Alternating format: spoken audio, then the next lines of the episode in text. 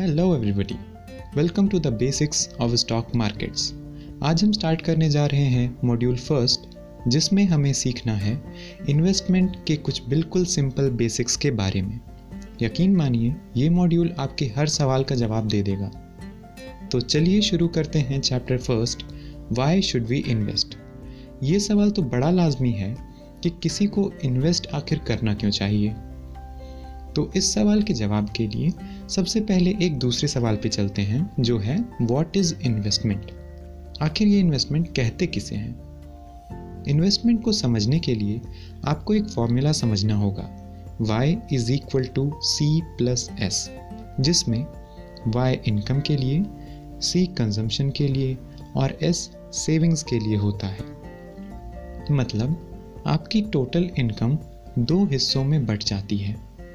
एक वो जो आप खर्च करके कंज्यूम कर लेते हैं और दूसरी वो जिसे आप सेव करते हैं। जब इन्हीं सेविंग्स को आप किसी ऐसी जगह पर रख देते हैं जहाँ से रिटर्न्स भी मिलते हैं, तब सबसे सिंपल लैंग्वेज में उसे ही इन्वेस्टमेंट कहते हैं। तो जब हमने समझ लिया कि इन्वेस्टमेंट क्या होता है, आइए अपने असली सवाल पर वापस चलते हैं कि आखिर इन्वेस्टमेंट करना क्यों चाहिए। इन्वेस्टमेंट करने के कई रीजंस हो सकते हैं बट यहाँ हम उन रीजंस की बात करेंगे जो असल में सबसे इंपॉर्टेंट होते हैं। सबसे पहले इन्वेस्टमेंट आपकी खाली बैठी हुई सेविंग्स को काम में लाने में मदद करता है। कैसे? आपकी सेविंग्स जो घर के लॉकर में दो साल तक पड़े पड़े कुछ नहीं देती हैं, वही सेविंग्स अगर आप दो साल के लिए इन्वेस्ट करते हैं तो आपको उससे कहीं ज़्यादा पैसे वापस मिलते हैं। दूसरा रीज़न इन्वेस्टमेंट आपकी मदद करता है कि आप अपनी ज़िंदगी में किसी फाइनेंशियल एम को अचीव कर पाएँ।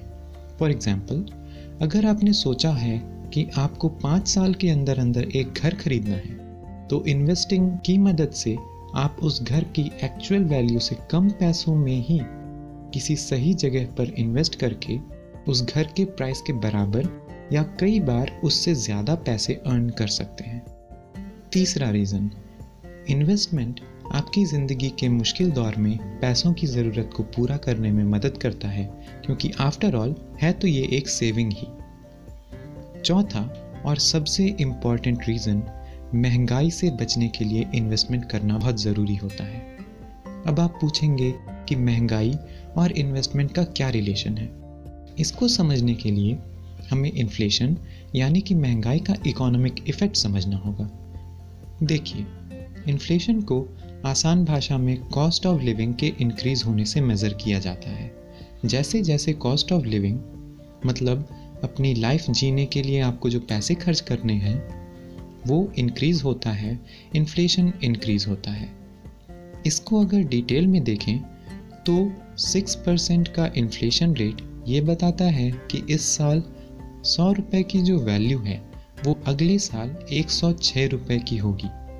मतलब कि पैसे की वैल्यू ईयर बाय ईयर कम होती जाती है। इससे हम ये भी समझ सकते हैं कि कैसे ईयर बाय ईयर आपका कॉस्ट ऑफ़ लिविंग 6 परसेंट के रेट से इंक्रीज हो रहा है। यह सिर्फ़ एक एग्ज़ाम्पल है। आपको ये सुन के सरप्राइज़ फील होगा कि आज सौ रुपये की जो वैल्यू है, वो सिक्स परसेंट इन्फ्लेशन रेट पे 20 साल बाद थ्री हंड्रेड ट्वेंटी वन की हो जाएगी। मतलब आज आपका पैसा, जो सामान सिर्फ़ सौ रुपये में खरीद सकता है, उसी चीज़ को खरीदने के लिए आपको 20 साल बाद 321 रुपए देने होंगे। इसी वजह से इन्वेस्टमेंट ज़रूरी है, क्योंकि ये हमारे बढ़ते कॉस्ट ऑफ़ लिविंग को टैकल करने में हेल्प करता है।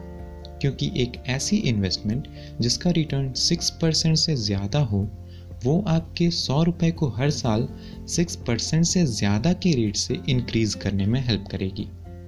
इसीलिए ऐसा कहा जाता है कि इन्वेस्टमेंट करते हुए सिर्फ़ रेट ऑफ़ रिटर्न ही नहीं, साथ ही रेट ऑफ़ इन्फ्लेशन देखना भी बहुत ज़रूरी होता है। तो इसी के साथ आज हमने समझ ली हैं तीन चीज़ें। पहला इन्वेस्टमेंट क्या होता है? दूसरा, किसी को इन्वेस्ट क्यों करना चाहिए? और साथ ही साथ इन्फ्लेशन और इन्वेस्टमेंट किस तरह से रिलेटेड हैं? तो मिलते हैं अगले चैप्टर में, तब तक के लिए टेक केयर